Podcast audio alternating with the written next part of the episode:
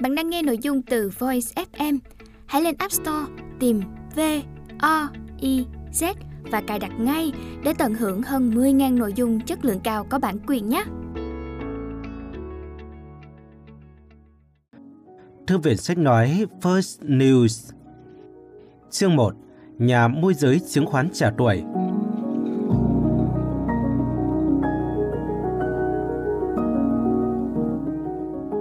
Mình muốn có nhiều tiền, mà phải là những đồng tiền do chính mình kiếm được kia. Nhà môi giới chứng khoán thẩm nghĩ trong khi sải bước ra khỏi ngôi biệt thự sang trọng ở Long Island và hít thở bầu không khí trong lành của một buổi sáng tháng 10. Người đàn ông trẻ với vóc dáng cân đối trong bộ trang phục lịch lãm lộ rõ vẻ hài lòng khi thấy chiếc limousine bóng loáng của mình đã được đỗ nghiêm chỉnh nơi lối ra vào. Khẽ kéo cao cổ áo, anh bước tới người tài xế đang mở cửa xe chở sẵn. Ông mang hộ tôi ba chiếc cặp để sau cửa ra xe được chứ? Nhà mới giới trẻ bảo người tài xế bằng một giọng hết sức tự tin, thừa biết mệnh lệnh của mình sẽ được thi hành ngay lập tức. Gần đây, anh chẳng còn phải tự mang vác vật gì, dù đó là chiếc cặp đựng máy tính sách tay. Anh ngồi vào băng sau trong khi người tài xế nhẹ nhàng đóng cửa xe. Trong trước mắt, người tài xế đã xếp những chiếc vali vào cốp xe và ngồi vào sau tay lái. Ông tăng máy sưởi lên một chút được không? Vâng thưa ông. Người tài xế nhanh nhảu đáp. Nhà môi giới cầm tờ nhật báo tài chính đã được đặt sẵn trên băng sau.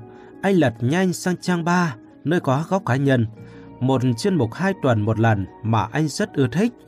Mục này do một phóng viên đầy nhiệt huyết đảm nhiệm và chuyên khai thác những đề tài được quan tâm hàng đầu như sức khỏe và hạnh phúc, phát triển nhân cách, ăn kiêng và tập thể dục. Mỗi lần đọc mục này, nhà môi giới trẻ lại cảm thấy thư thái trong lòng. Thật ra thì chẳng mấy khi anh chú ý đến sức khỏe và tài sản của mình. Là người thừa kế trong tương lai của một gia đình giàu có, dù hiện tại chưa được hưởng gì, anh hầu như đã có tất cả những thứ đáng để người khác mơ ước. Tiền bạc, sự nghiệp và tuổi trẻ. Anh nhớ rất rõ quãng đời chỉ mới thoáng qua một vài năm của mình. Thời sinh viên dày đặc những cuộc vui thâu đêm sóng sánh bia rượu và hút hít say sưa, những chuyến trượt tuyết dài ngày, những đêm đàn đúm cùng đám bạn bè không chút lo lắng cho tương lai ở khắp các sàn nhảy. Thật ra thì anh cũng từng rất cố gắng để kiếm một bằng khen, nhưng lực bất tòng tâm. Rồi anh cũng tốt nghiệp. Nhưng có lẽ tấm bằng thạc sĩ quản trị kinh doanh anh có được là nhờ các khoản hỗ trợ tài chính cho nhà trường từ người cha hơn là do năng lực của chính bản thân anh. Kỳ vọng con trai sẽ nối nghiệp mình trong ngành tài chính. Cha anh đã đặt anh vào một vị trí trong công ty của gia đình ngay sau khi anh tốt nghiệp. Dưới sự kèm cặp của ông bố, anh không còn được nhận những khoản tiền trợ cấp vô độ một thời. Không còn những cuộc đua xe tốc độ, những cuộc hẹn hò chớp nhoáng. Và mặc cho sự bất bình của nhà môi giới trẻ trước cách đối xử đó, ông bố vẫn điềm nhiên áp dụng kỷ luật sát của mình. Rồi như thể có phép màu, sự phát triển của Internet đã mở ra cho anh một tương lai tươi sáng. Anh quyết định thành lập một công ty riêng chuyên môi giới chứng khoán qua mạng và ngày càng phát đạt.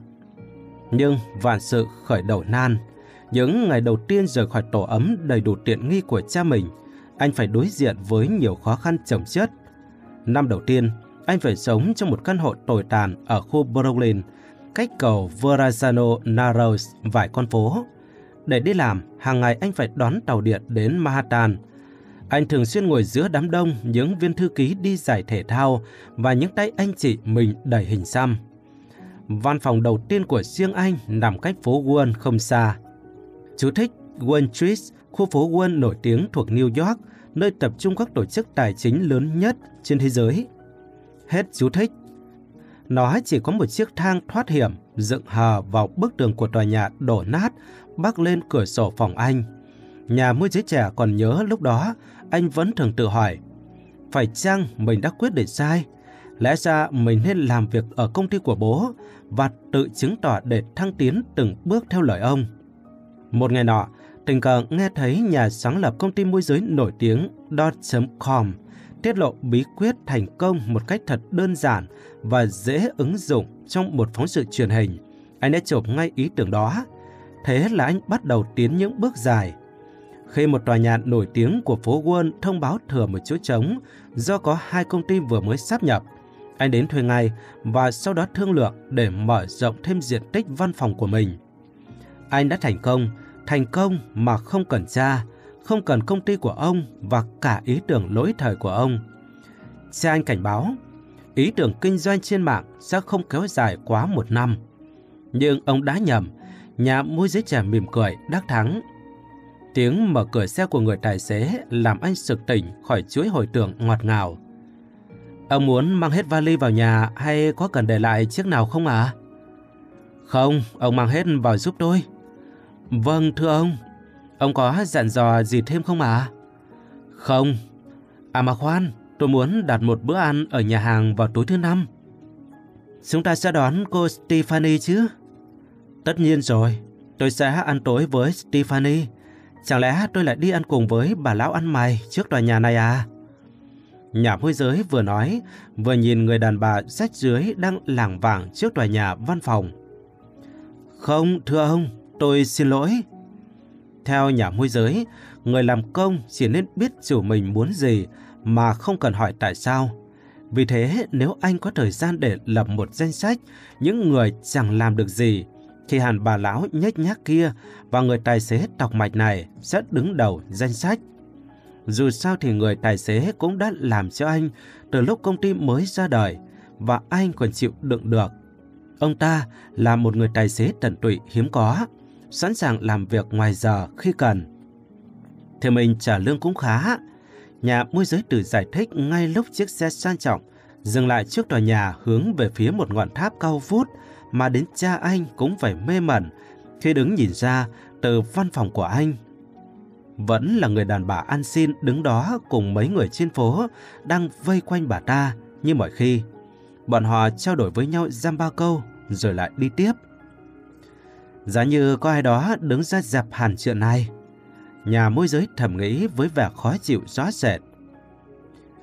Nhớ đón tôi tại nhà lúc 6 giờ tối thứ năm.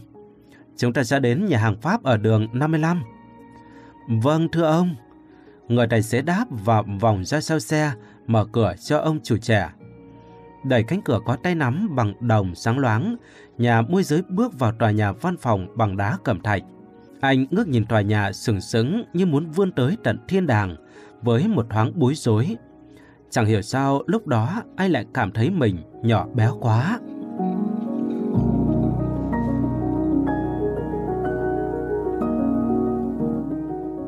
Chương 2 Người tài xế nếu được quyền chọn một cuộc đời dù quá khứ hay là hiện tại, hẳn nhà môi giới sẽ không chọn cuộc đời của người tài xế.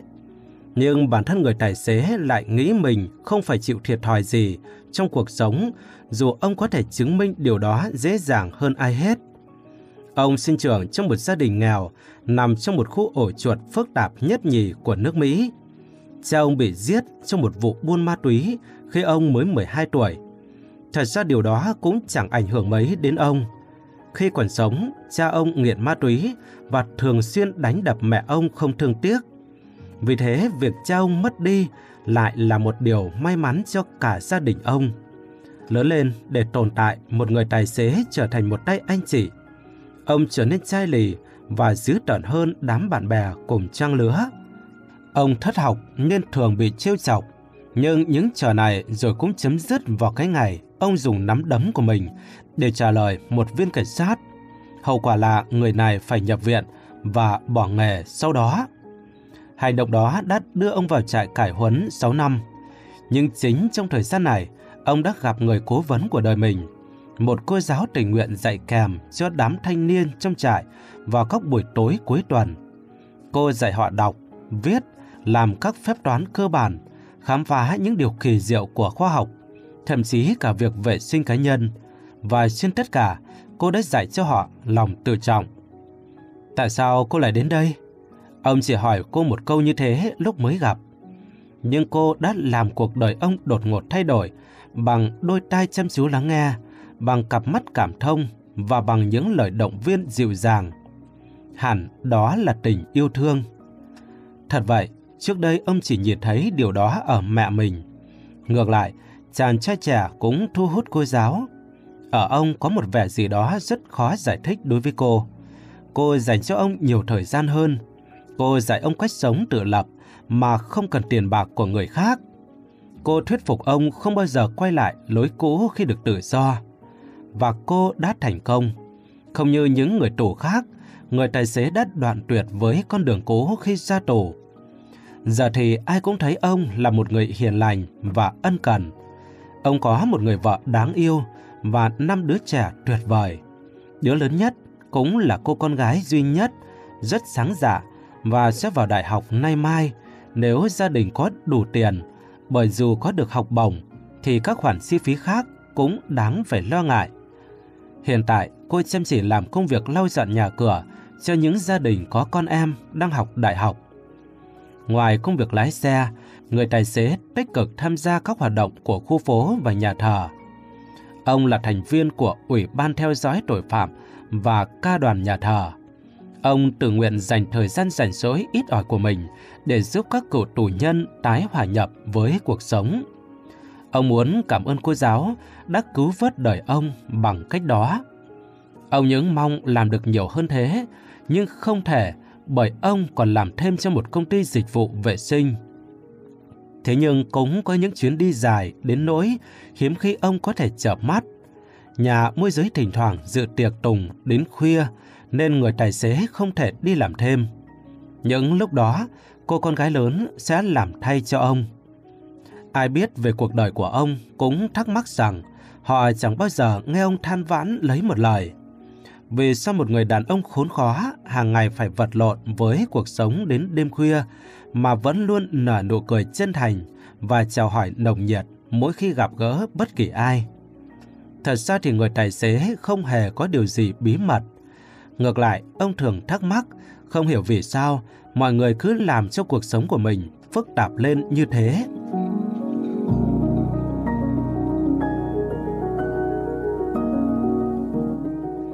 Chương 3 Nhà điều hành đáng kính. Đừng trông mặt mà bắt hình rong Nhìn cách thức nhà điều hành nói chuyện, đi đứng. Không ai nghĩ ông là một người giàu có. Quả thực, không ai có thể ngờ rằng Một ông già thấp bé, bề ngoài hết sức giản dị Mà đã xây dựng được cả một hệ thống cửa hiệu sửa chữa Và mua bán phụ tùng ô tô lớn ở nhiều tiểu bang Tất cả bắt đầu từ một ý tưởng đơn giản nhưng rồi nó mang lại việc làm cho hàng ngàn người. Ông cũng rất nổi tiếng và được nhiều người ngưỡng mộ với bộ sưu tập các loại ô tô quý hiếm được đặt ngay tại tiền sảnh trụ sở chính của ông. Dù đã đạt tới đỉnh cao của thành công, ông không bao giờ quên đi cội nguồn của mình. Ông hiểu rõ thế nào là sự tranh đấu, là vấp ngã hay thất bại hoàn toàn trong cuộc sống Ông sinh ra vào giữa thập niên 1930 trong một nông trại ở Wisconsin. Bố mẹ ông hết sức vất vả mới kiếm đủ tiền trang trải cho gia đình vào thời kỳ kinh tế suy thoái. Cha ông vì quá nản chí nên đã buông xuôi, bỏ nhà đi và biệt vô âm tín từ đó. Người ta đồn rằng cha ông đã tử vấn, nhưng không ai có chứng cứ gì rõ rệt. Ở một góc độ nào đó, việc ra đi của người cha lại là một điều tốt đối với ông. Ngày đó nhà điều hành chỉ toàn nghe thấy những lời lẽ dữ tợn và cay đắng từ người cha, không bao giờ hài lòng với những gì mà vợ cùng với bốn đứa con, ba trai, một gái đã làm. Dường như ông ấy thích nhìn thấy lũ trẻ phạm sai lầm để trừng phạt chúng bằng chiếc dây da dùng để liếc sao cạo. Từ khi cha ông ra đi, nhà điều hành tương lai mới thật sự biết thế nào là một giấc ngủ ngon. Sau đó mẹ ông cùng với hai người anh lớn tiếp tục làm việc tại nông trại. Dù làm việc cực nhọc, nhưng bà luôn dành thời gian dạy dỗ con cái, nhắc nhở chúng đi nhà thờ đều đặn và khuyến khích chúng khám phá và xây dựng niềm tin trong cuộc sống. Ông không bao giờ quên những năm tháng cả nhà thường xuyên phải đối mặt với khó khăn và túng thiếu. Khi đế giày của các con quá mòn, người mẹ nghĩ ra cách lèn giấy cứng vào bên trong để chúng dùng tiếp. Bữa trưa ở trường thường là những gì còn sót lại của bữa sáng. Có lần mẹ bảo ông đến một cửa hàng cách nhà hai dặm để mua chịu và ông đã về nhà tay không bởi chẳng có tiệm tạp hóa nào đồng ý tiếp tục bán chịu cho nhà ông, trừ phi những món nợ cũ được thanh toán hết. Khi đã đủ khô lớn để hiểu giá trị của đồng tiền, ông quyết định phải làm một điều gì đó để gia đình thoát khỏi cảnh túng bấn. Ông nhận làm đủ mọi việc linh tinh sau giờ đi học để giúp mẹ có thêm vài ba xu lẻ. Ông đã đến từng nhà để giao báo Gret, một tờ báo uy tín thời đó. Tiền ông kiếm được không nhiều, nhưng cũng mua được vài món nhu yếu phẩm cần thiết cho gia đình. Dù làm việc vất vả, nhưng nhà điều hành vẫn cố gắng học đến lớp 10. Ông muốn tốt nghiệp trung học, nhưng chiến tranh Triều Tiên vào năm 1950 nổi ra và hai người anh của ông phải đi lính. Gia đình cần một người lanh lợi để gánh vác việc nông trại và ông không còn sự lựa chọn nào khác là đành phải nghỉ học. Chiều tối, nhất là vào những ngày mùa đông khi nông nhàn, ông nhận làm thêm một trạm xăng trong thị trấn. Ông học cách bơm xăng, thay dầu, bôi mỡ và nhiều kinh nghiệm quý giá khác từ nơi này. Đó là cơ hội cho ông khám phá tầm quan trọng của việc phục vụ khách hàng. Khách hàng của ông luôn nhận được nụ cười nhiệt tình, sự tận tâm chu đáo và những tấm kính được lau chùi sạch bóng. Thế là tiếng lành đồn xa và nhiều khách hàng mới sẵn sàng lái xe thêm vài dặm nữa để được chàng trai trẻ chăm sóc chiếc xe của họ. Vào một buổi tối tháng 4, ông đang thay đồng phục làm việc thì có tiếng gõ cửa. Khi bước lên văn phòng, ông nhìn thấy hai quân nhân với nét mặt u ám, còn mẹ ông thì đang khóc nức nở. Họ đến để báo tin dữ cho gia đình ông. Một trong hai người anh của ông đã vĩnh viễn ra đi. Đó là một quãng thời gian dài đau buồn của gia đình. Nhưng mẹ ông bỗng trở nên mạnh mẽ một cách kỳ lạ từ sau biến cố đó. Không những thế, bà còn tiếp thêm sức mạnh cho hai đứa con ở nhà. Dù người mẹ hết lòng an ủi, nhà điều hành vẫn thương tiếc anh mình vô hạn. Ông quyết định tưởng nhớ về người anh của mình bằng cách riêng. Vào 19 tuổi, ông tình nguyện vào quân đội. Và từ đó, lòng ái quốc luôn có một ý nghĩa lớn lao đối với ông. Nhưng cuộc sống luôn có những biến chuyển của nó. Khi ông hoàn tất khóa huấn luyện, thì cuộc chiến ở Triều Tiên đã chấm dứt và quân đội gần như được rút về toàn bộ. Người Anh còn lại cũng trở về và nhanh chóng tham gia công việc đồng áng. Ông được điều tới đóng quân tại pháo đài Carson, phía nam của Colorado Springs, bang Colorado và được giao nhiệm vụ bảo dưỡng những chiếc xe mô tô công. Nơi đây, ông đã bộc lộ tài năng về cơ khí khi có thể tháo tung bất kỳ động cơ hay là hộp số nào, tìm ra sự cố, sửa chữa và lắp ráp lại để chúng hoạt động trở lại. Đôi khi còn hiệu quả hơn lúc mới mua. Và cũng chính tại nơi đây, ông đã tìm thấy tình yêu đích thực của đời mình. Tình yêu thiên nhiên đối với vẻ đẹp mê hồn của vùng Colorado và sự dịu dàng của cô quân y trẻ Caroline. Họ đã đến với nhau và chỉ một thời gian sau, gia đình nhỏ càng thêm hạnh phúc với sự ra đời của đứa con đầu lòng. Trong lúc đó, người anh trai ở nhà quyết định theo đuổi giấc mơ trở thành giáo viên. Dù tiếc nuối, nhưng mẹ ông vẫn quyết định bán trang trại để hỗ trợ con trai theo đuổi ước mơ của mình. Cả ba người con đều tán đồng khi bà chuyển về sống ở một căn nhà nhỏ trên thị trấn. Ngay sau khi xuất ngũ, nhà điều hành cùng vợ chuyển đến Denver, nơi ông làm thợ cơ khí ở một trạm xăng lớn. Với tài năng của mình, ông nhanh chóng được cất nhắc làm trợ lý điều hành. Chưa đầy một năm sau, người chủ quyết định về hưu và lên kế hoạch giúp người nhân viên sáng giá nhất của mình mua lại trạm xăng. Lúc đó nhà điều hành đang tiến đến vị trí quản lý và việc kinh doanh trở nên cực kỳ hưng thịnh khi ông trở thành ông chủ mới. Nhà điều hành nhanh chóng mua thêm một trạm xăng khác, rồi một tòa nhà và bắt đầu bán phụ tùng và vỏ xe bên cạnh dịch vụ sửa chữa ô tô. Song song đó, ông bắt đầu huấn luyện các nhân viên giỏi nhất để họ có thể tự điều hành công việc. Nhờ đó, ông có thời gian tiếp tục xây dựng các trung tâm dịch vụ, sửa chữa mới tại Denver và khắp bang Colorado. Kết quả là giờ đây, ông đã có trong tay hơn 800 trung tâm sửa chữa ô tô và cửa hàng bán phụ tùng khắp miền Tây Nam nước Mỹ. Nhưng nhà điều hành có một sự khác biệt rất lớn. Thay vì tích lũy của cải và say sưa làm giàu, ông chú tâm theo đuổi một mục tiêu khác hoàn toàn, không giống với cách suy nghĩ thông thường. Một buổi sáng tháng 10, có một cô gái trẻ ghé thăm văn phòng của ông. Cô gái mang theo máy ghi âm, bút và sổ tay. Và chỉ sau vài câu hỏi và ghi chép, cô đã nhanh chóng nhận ra rằng mình đang trò chuyện với một con người thật sự khác biệt.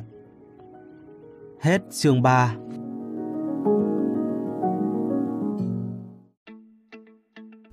Bạn đang nghe nội dung từ Voice FM. Hãy lên App Store tìm V O I Z và cài đặt ngay để tận hưởng hơn 10.000 nội dung chất lượng cao có bản quyền nhé.